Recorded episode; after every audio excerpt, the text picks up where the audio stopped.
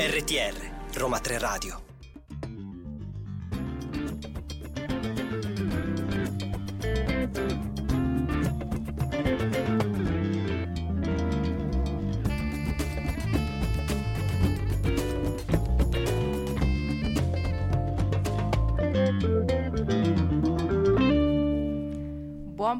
Buon pomeriggio a tutti i radioascoltatori di Roma Tre Radio. Siamo qui nella sede di Via Ostiense. Io sono Desiree Trentini. E io sono Giacomo Parrinello. Siamo qua per un progetto Babel Songs. È un progetto, programma ideato dalla professoressa Maddalena Pennacchia e dalla professoressa Marta Perrotta. Spiego un po' la tematica di oggi e quella in generale del progetto. Allora, il progetto Babel Songs mette in relazione parole e musica, quindi letteratura e musica. E nello specifico oggi vorremmo introdurre un po' il tema, ma prima parliamo un attimo della redazione ispanofona. Esattamente, perché siamo qui appunto per la redazione ispanofona. Infatti salutiamo qui che ci guardano e ci giudicano Noemi Ciavola e Simona Lapuma, che fanno parte della nostra redazione coordinata dalla professoressa Francesca Leonetti. Salutiamo, non possiamo non farlo, il nostro compagno Simone Martina. Ciao Simone, ovunque tu sia. Sta a Valencia in Erasmus, infatti. Perfetto. Ormai lo chiamiamo Simon Martin. Cercatelo. Sicuramente ci starà ascoltando o ci ascolterà in podcast, perché ricordiamo anche che questa puntata diventerà un podcast che potrete ascoltare sulla pagina di Roma 3 Radio di Spotify, quindi se sbagliamo ci riascolteranno. Simone, se non ci ascolti errori, ci offendiamo. Esatto. Non ha scuse, ci deve ascoltare, però veniamo al dunque. Perfetto. Alla puntata di oggi, che è una puntata che ha come titolo Musica e poesia tra passato e presente, presente e passato. Facciamo un po' questo gioco il tempo. Pendoliamo, insomma. Esatto, però diciamo che abbiamo scelto questo titolo che nasconde in realtà la vera tematica. Sì, assolutamente, perché adesso... Che è la tematica d'amore, perché ne siamo dei romanticoni. Amore cupo. Esatto, perché siamo dei romanticoni, però pessimisti. Perfetto. Allora, io se devo cominciare a pensare all'amore nell'area ispanofona non posso che non pensare a Pablo Neruda. Beh, effettivamente diciamo che Pablo Neruda, quando si parla di amore, insomma, è uno dei primi riferimenti che ci viene in mente, no? E io vorrei lanciare come prima canzone una canzone di Ángel Parra, che è un cantante cileno, proprio come Pablo Neruda. Oltretutto sappiamo anche che erano amici. Erano molto amici, tanto da poi pubblicare un album anche insieme, che è Arte de Pacharos. Effettivamente, insomma, sappiamo che anche l'intero album di Ángel Parra è dedicato a tutti i componimenti di Neruda, insomma, è proprio un tributo che lui offre. Andiamo allora a sentire la nostra prima canzone, Puedo escribir los versos mas triste, di Ángel Parra.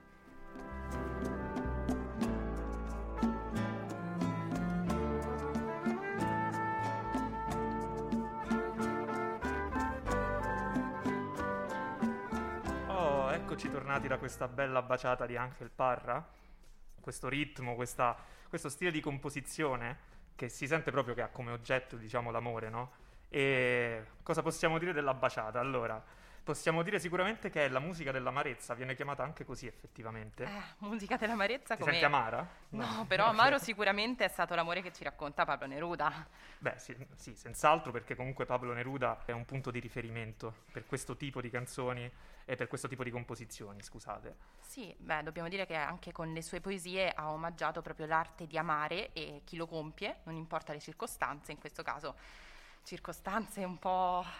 malinconiche, un po' strane, con questa profondità di sentimento, però diretto, umile, che è diventato poi anche leggendario, insomma. Pablo Neruda lo conosciamo un po' tutti. Beh sì, fila tutto fin qui, però c'è anche da fare, insomma, una piccola parentesi, c'è un una nota stonata qui. Mi dica Giacomo. Andiamo a leggere il titolo, no? Ci accorgiamo che il titolo, Puedo escribir los versos más tristes, in realtà tradotto in italiano vuol dire posso scrivere i versi più tristi, no?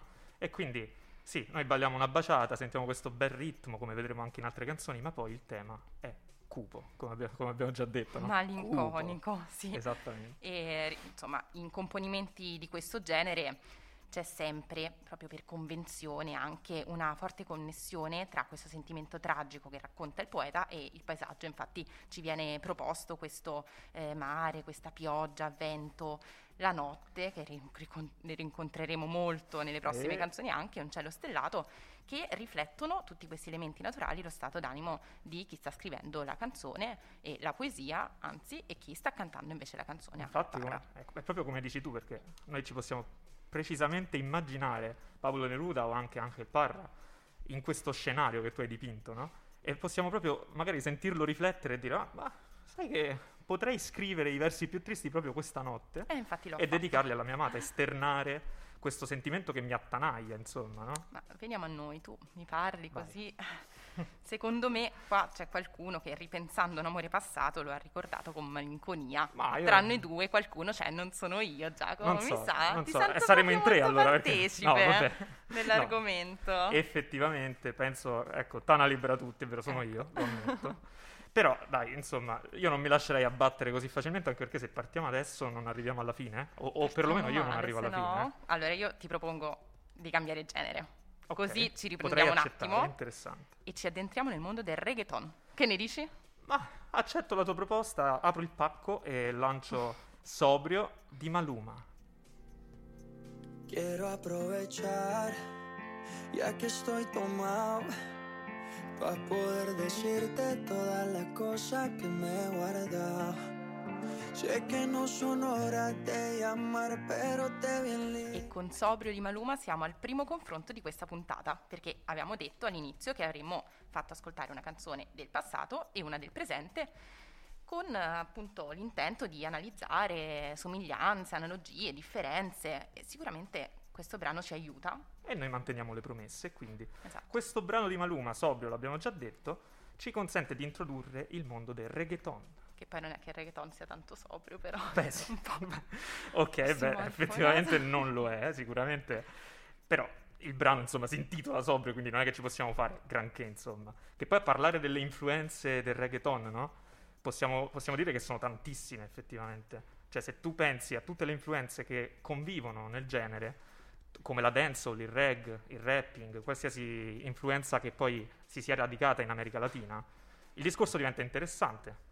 Io vedo che sei molto dentro appunto al discorso, dammi qualche dettaglio in più, visto che sei il nostro critico musicale di oggi, per capire questa correlazione tra Neruda e Maluma, che insomma non è così facile. La coppia Neruda-Maluma, insomma, non è proprio come dire, non lo so, Timon e Pumba, questa bella lo doveva coppia. Dire. L'infanzia di tutti, ragazzi, cioè, non è solo la mia. Però sì, effettivamente, ecco, come stavamo dicendo, le radici del reggaeton si sentono anche in Maluma, poi vedremo il perché dico anche in Maluma. E in realtà possiamo anche dire che nel reggaeton è importantissimo cosa? L'elemento ritmico, che è proprio la colonna portante, si erge a colonna portante del genere. Sì, una componente ritmica importante che rimane presente, nonostante poi in questo caso, ma anche nei prossimi che vedremo, facciamo uno spoilerino, si accosti a testi che non è che siano proprio così tanto felici.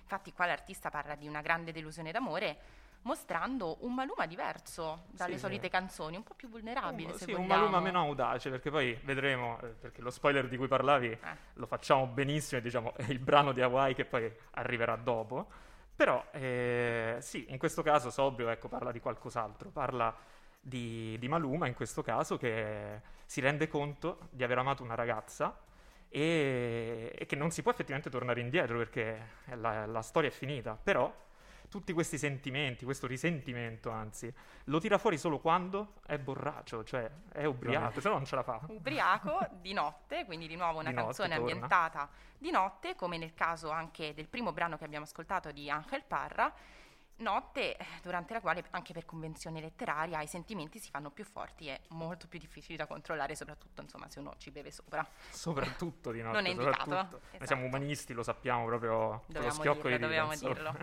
Sì, poi vabbè, sempre tornando a questo fatto di Maluma che si muove un po', lo diciamo, tra l'innovazione e la classicità del reggaeton, insomma. Possiamo dire che il ritmo, ecco, è coinvolgente, ci spinge, ci dice, ma guarda, quasi quasi sto proprio sulla playa, cioè sto proprio ballando sulla spiaggia. Però allo stesso tempo, se andiamo a esaminare il testo, ci accorgiamo di quello che stiamo dicendo. Ma Giacomo, ma tu ti ricordi la prima hit mondiale reggaeton, Gasolina di Daddy Yankee? Non so se... Beh, come la dimentico, insomma, l'infanzia un po' di tutti, anche questa, come Timone e Pumba, no? Allora, vogliamo lanciare qualcosa? Sì, io lancerei un brano in realtà di Daddy Yankee, però riproposto dal cantante dominicano Omega. Si te vas, que tengo que hacer. Omega, el dueño del flow.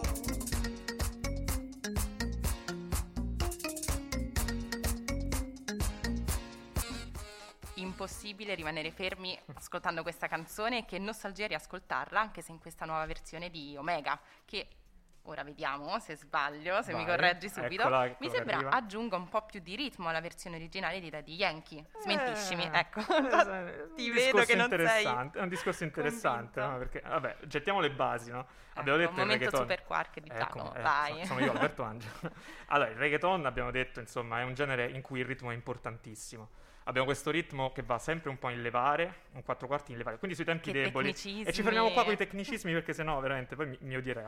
E questo ritmo, insomma, è la colonna portante e nasce grazie al genere che poi è stato nominato Dembow, cioè dal nome della canzone scritta da Shabba Ranks, che è stata la prima grande hit, insomma. Studiato. Guarda, mi chiamavano l'enciclopedia del reggaeton. Del reggaeton. Però la mia domanda quindi era, qual era? Più ritmo, Daddy Yankee o Omega il Fuerte? Allora, non saprei quasi come rispondere, direi una fusione dei due in stile Dragon Ball, facciamo un Omega Yankee, una specie di cosa terribile, di questo tipo, perché comunque l'elemento ritmico è presente in Daddy Yankee più che mai, la batteria è molto più interessante di quella che abbiamo sentito in questa versione, però qui tutto è compensato un po' dalla presenza di un pianoforte che, come abbiamo detto, è squillante, sta in levare, saltellante, quindi possiamo dire. E questo va a compensare la mancanza di una batteria che è un po' più basica qui. Quindi dai, mettiamoli allo stesso livello. Mi stupisci sempre, vediamo se adesso riesco a stupirti anche io. Cambiamo vai. Però sì. Proprio argomento, perché il reggaeton e analisi musicale. Senza riserve, vai, colpiscimi. Vediamo se riesco a stupirti. Okay. Sai per quale occasione è stata riproposta questa canzone di Omega? No, non ne ho quasi idea. Esatto, per l'occasione del film Talento del Barrio, che è un film del 2008, e indovinello chi troviamo nel film?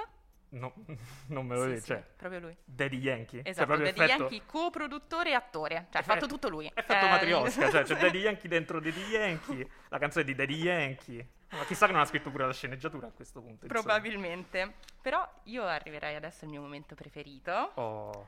Io ho un'idea del testo. Ecco. E ti propongo un gioco. Attenta, perché questo è il tuo rischio e pericolo. Un gioco sadico, okay, devi starmi molto attento. E io ti fermo adesso, io prima voglio specificare che Desiree Trentini è presente qui, è alla mia tutta destra. Tutta colpa mia. Okay. Si è scelta lei il posto, tra l'altro, quindi ragazzi più di così. Ascoltami. Allora io ti leggo un estratto della canzone di Omega, cercando di leggerlo bene, e vediamo se poi mi ritrovi le stesse tematiche nella canzone che ascoltiamo dopo. Ci stai? Va bene, mi piace, interessante. Intanto leggo. A lei. Pa' mí la vida no tiene sentido. Si en el camino tú no estás conmigo.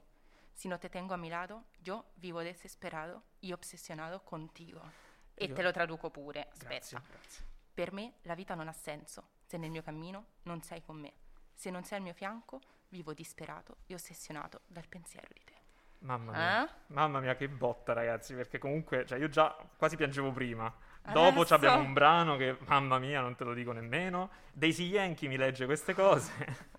Perché noi la chiamiamo così qua, è già diventata famosa. Andiamo adesso ad ascoltare allora Corazón Coraza di Ocultas Intenciones e vediamo se mi trovi le stesse tematiche. Okay. Attento.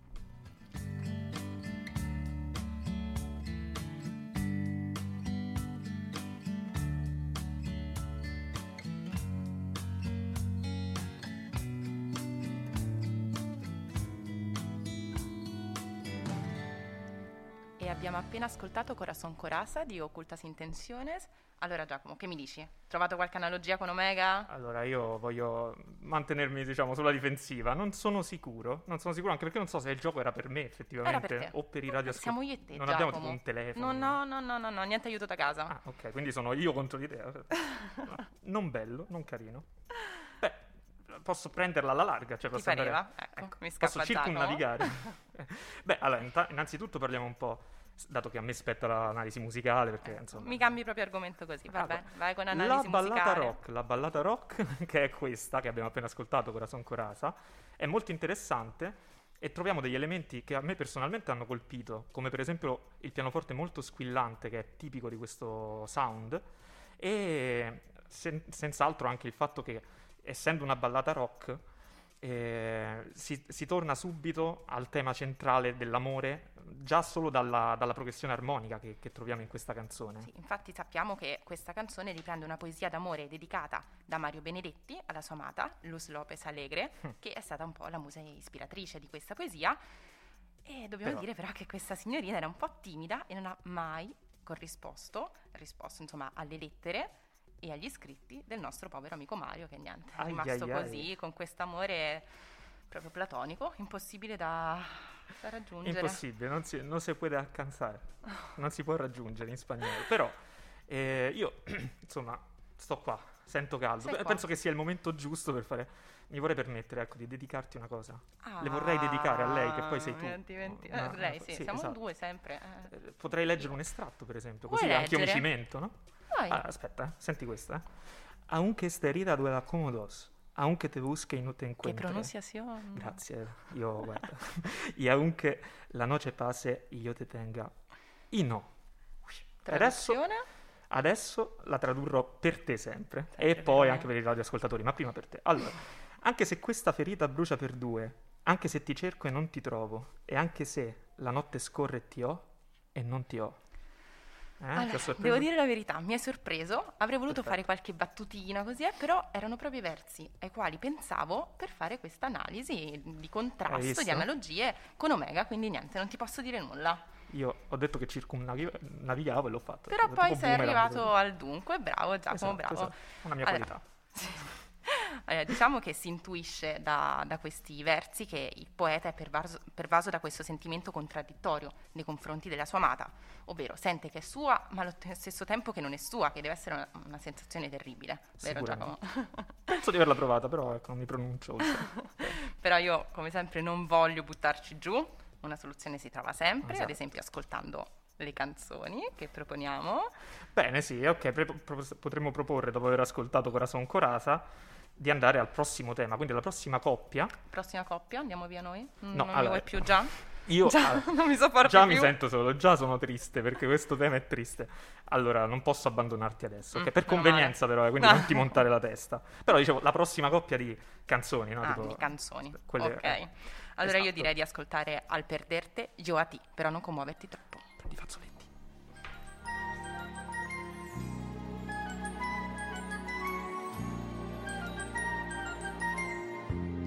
Al perderte yo a ti, tú y yo hemos perdido. Struggente questa canzone, Al perderte yo a ti, uscita nel 2013 per celebrare i 20 anni di carriera del cantante messicano Marco Antonio Muñiz. Adesso vediamo se ti sorprendo, visto che è già mezz'oretta che siamo insieme, vediamo se anche io riesco a fare una piccola analisi musicale. Vai. Ascoltandola, adesso ora subito mi sentirai, vediamo. No. Mi è sembrato di sentire un sapore classico, cioè con una voce molto piena del cantante, e non so, mi è venuta un po' in mente le canzoni che potevano ascoltare i nostri nonni alla nostra età, così molto romanticone, e il risultato è un suono molto vintage. Esattamente, cioè, ti ho sorpresa? Sai che insomma sto notando dei miglioramenti, ma proprio un lato che prima era sommerso, non so dove fosse, invece adesso guarda qua, sei proprio cresciuta. Infatti a livello musicale siamo proprio là, cioè siamo negli anni 60, se pensi che Muñiz si è comunque formato in quel periodo come artista. E quindi il romanticismo che esce fuori è un romanticismo effettivamente molto classico, dalle sfumature, come stavamo dicendo, amare, perché ricordiamolo, oggi le sfumature sono amare. Solo amore amaro. Solo amore amaro. Infatti il testo della canzone che abbiamo appena sentito è, diciamolo, è la perfetta e fedele trasposizione in musica di una famosa poesia di Ernesto Cardenal. Proprio così, una poesia che poi tra l'altro come titolo ha quello della canzone, perché proprio qua è proprio sì. La sintesi perfetta di musica e parole. Al perderte yo a ti. Esattamente. Io leggerei, visto che è molto molto breve, la poesia originale. Non avevo dubbi. Ci siamo e stiamo lanciando anche nella lettura oggi. Mi sembra un'ottima idea. Vado. Tanto le responsabilità sono tue. Prego. Sì, sempre io, sempre mia. Allora, al perderte yo a ti. Al perderte yo a ti, tú y yo hemos perdido. Yo porque tú eras lo que yo más amaba. Y tú porque yo era el que te amaba más. pero de nosotros dos, tú pierdes más que yo, porque yo podré amar a otros como te amaba a ti, pero a ti non ti ameranno come ti amava io. Ecco, e io piango. Praticamente, nel perderti, abbiamo perso entrambi. Io perché tu eri ciò che più amavo, e tu perché io era chi più ti amava. Però tra i due tu perdi più di me. Io perché potrò amare altre, tanto quanto ho amato te, però a te nessuno ti amerà mai, tanto quanto ti ho amato io. Hai capito tu l'audacità di questa poesia? È un tema tosto, cioè parole taglienti, anche diciamo non convenzionali per il tema dell'amore, no? Cioè poi lo vedremo, penso. Non convenzionali, però che mi fanno venire in mente una frase in particolare di Niebla, di Unamuno, di Nebbia in italiano, in cui viene consigliato, cito proprio, leggo: prego. Cásate con la mujer que te quiera, aunque no la quieras tú. Es mejor casarte para que se le conquista uno el amor che para conquistarlo. In poche parole, meglio farsi conquistare che dover conquistare. Anche qua, insomma, chiama lo scemo, cioè nel senso, sì, dico, tostino, è molto appropriato, cioè, molto appropriato. Una visione dell'amore, sì, cioè nel senso, roba che anche Cardenal, no, avrebbe potuto direttamente dire: guarda, Unamuno, no? Carta proprio nero su bianco, dice così. E quindi senti, magari amata mia, senti cosa dice Unamuno, no? Dici, e magari la convinceva, cioè. Non so se l'avrebbe convinta. Hai qualche riserva? Meglio farsi conquistare, quindi rimani con me, che nessuno ti amerà mai quanto ti ho amato io. Sì, io al massimo con te ci posso rimanere secco, cioè proprio steso per terra, però è una brutta fine che hanno fatto questi nostri poeti. Io evado, in questi casi io evado e non dico va. Intanto, cioè il tema è quello dell'amore, non possiamo evadere il tema dell'amore oggi, però oggi no.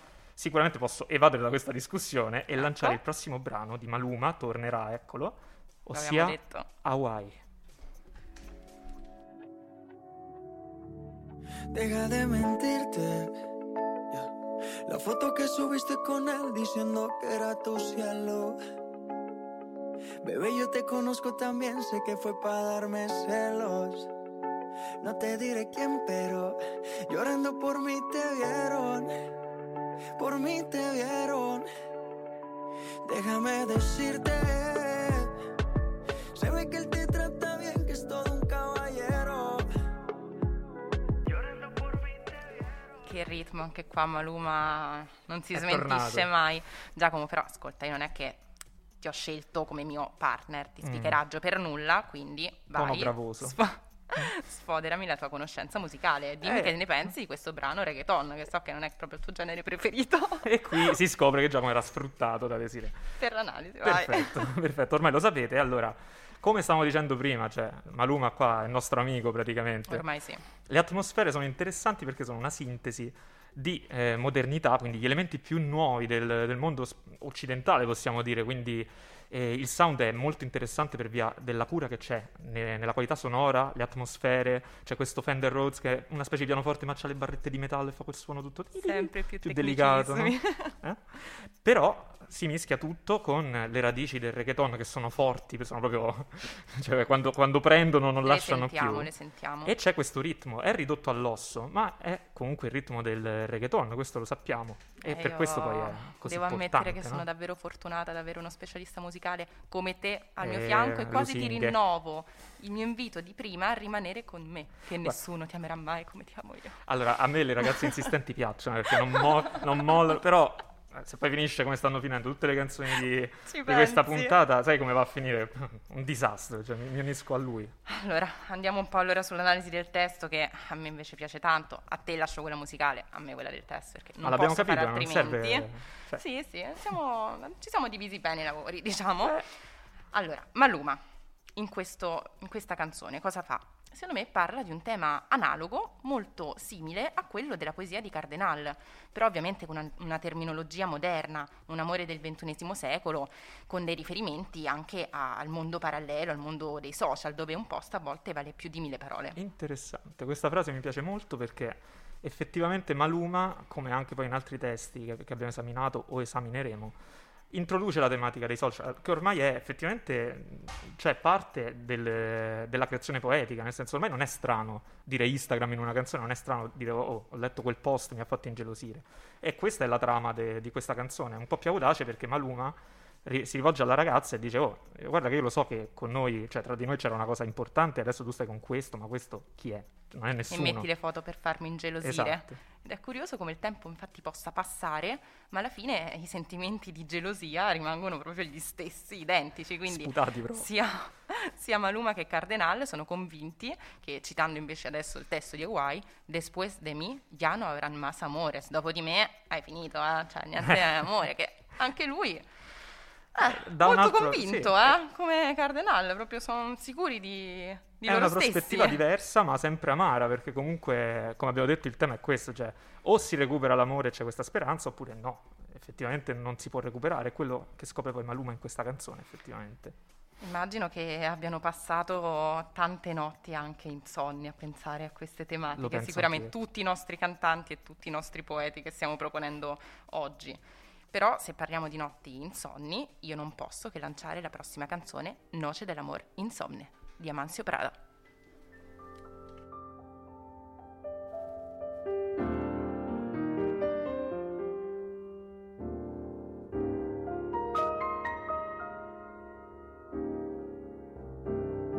Noche arriba los dos con luna llena. Io mi misi a piangere e tu ridevi. Sta diventando romantico. No, ok, ho rovinato tutta l'atmosfera, però il tuo disprezzo divino, i miei lamenti, momenti e colombe in catena. Mi sembra chiaro che il tema della canzone che abbiamo appena ascoltato, Noce dell'amore insomne di Amancio Prada, di nuovo porta in musica questo amore proprio malinconico, struggente, in cui sentiamo una forte influenza poetica, un parlare e uno scrivere di un certo peso, il parlare e lo scrivere di Federico García Lorca, che niente. Abbiamo dedicato una puntata, la prima di Babel Songs di Spanofona, a Lorca, e ritorna qui, perché non riusciamo a lasciarla andare. Si torna sempre dove si è stati bene. Ecco. Beh, effettivamente la canzone è del 1989, non è che poi siamo così lontani a livello proprio diacronico da Lorca, no? E le atmosfere, come dicevi, sono quasi oniriche, sono legate all'arte visiva più che mai e sono criptiche, oscure, no? Assolutamente, legate all'arte visiva più che mai, perché ricordiamolo che Lorca è stato un artista assolutamente poliedrico, è stato sì poeta ma anche musicista, disegnatore e scenografo di teatro, insomma, non come mette. Però è interessante effettivamente leggere il testo di questa canzone, no? Se prendiamo questo estratto, per esempio, y el sol entró por el balcón cerrado, y el coral de la vida abrió su rama. Cioè, il sole entrò dalle persiane socchiuse, il corallo della vita aprì i suoi rami. Cioè, è proprio come immaginare una didascalia teatrale. Assolutamente, queste acotaciones, quindi appunto queste didascalie teatrali, in cui capiamo attraverso le parole del poeta che anche il cantante in questo caso ha trascorso tutta la notte fino all'alba, perché infatti la canzone si apre di notte, ma questi ultimi versi invece sono al finale, quindi quest'alba che comincia a illuminare il giorno. A manifestarsi, certo. E quindi questi poverini tutta la notte a piangere un amore finito. Un amore anche loro... Anche... che si macchia un po' di sangue, diciamo, poi vedremo anche questa tematica ritornare. E infatti, chissà, ce lo possiamo chiedere se García Lorca comunque aveva trascorso la notte al gelo, come ha fatto per esempio il prossimo artista, no? Paulo Londra. E infatti andiamo a vedere se intanto Paulo Londra ce lo conferma, e lanciamo Talvez. Hey. Oh. I'll be on the drums. Che sera? ¿Qué será? Eso que huele tan bien, tan bien, pero en realidad sabe mal, ey, y que me tiene desvelándome, y tal vez tú me tendrías que avisar. Che el frío e la spera sempre fue costumbre pa Paulo Londra. Allora, poverino, licenza poetica. Ce lo immaginiamo là il nostro povero amico Paolo al freddo, disperato, freddo e al gelo. Esatto, sì. A dedicare questa canzone alla sua amata che non lo vuole. Beh, guarda tu, cioè proprio quante somiglianze ci sono con il tema di Lorca, eppure io non penso che Paulo Londra abbia mai pensato aspetta, adesso mi ispiro a Lorca. Cioè, no, non penso non che fosse il suo intento, no. Alla fine Paulo Londra è anche un giovincello, cioè poi lo vediamo, qualche dato sono sicuro che qualcuno lo sa. Sì, è del 98, è ecco. Alto 1,83 m. Guarda, ti fermo per ora.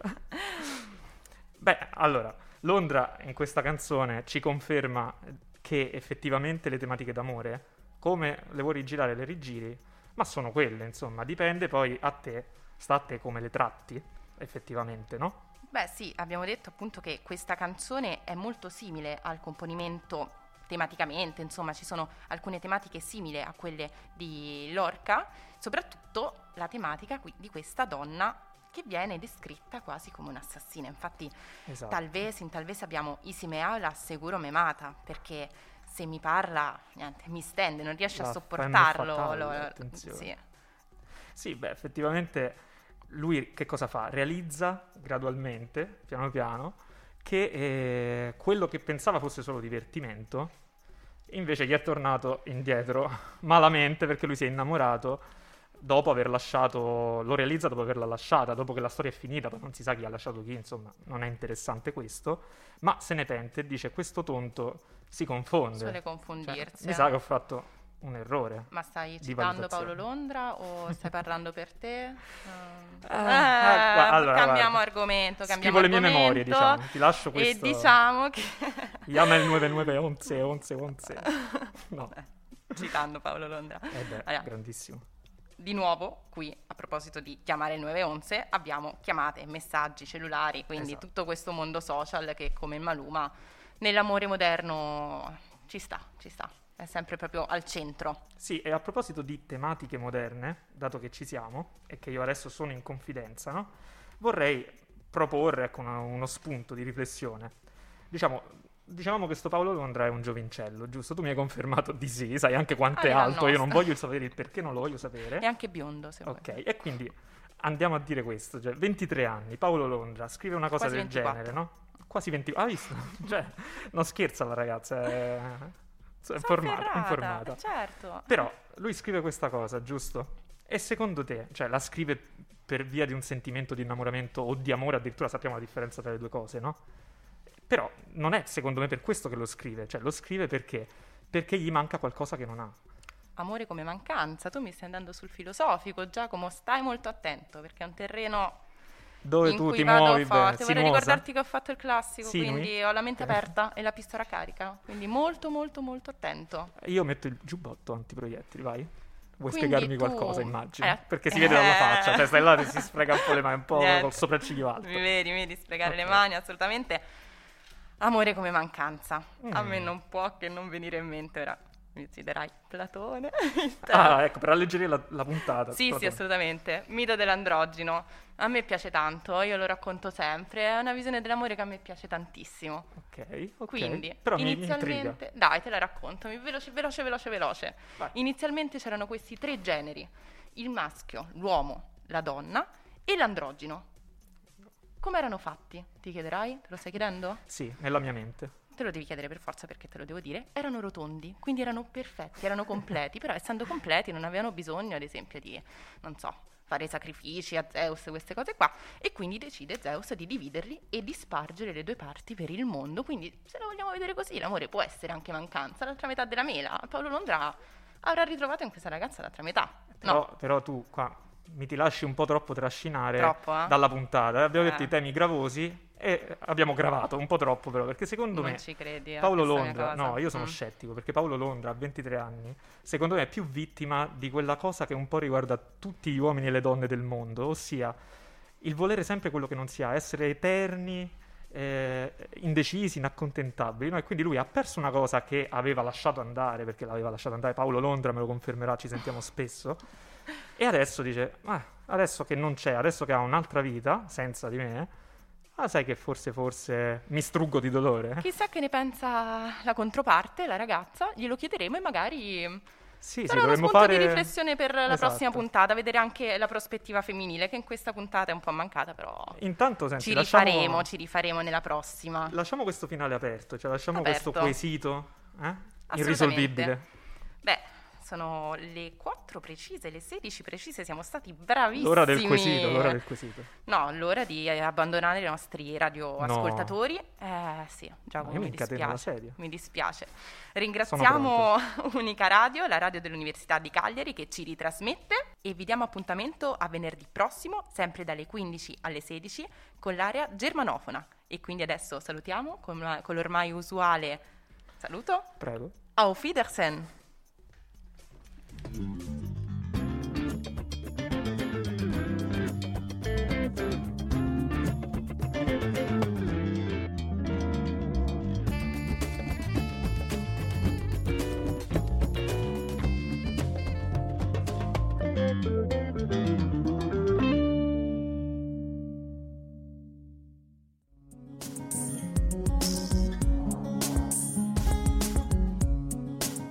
RTR Roma Tre Radio.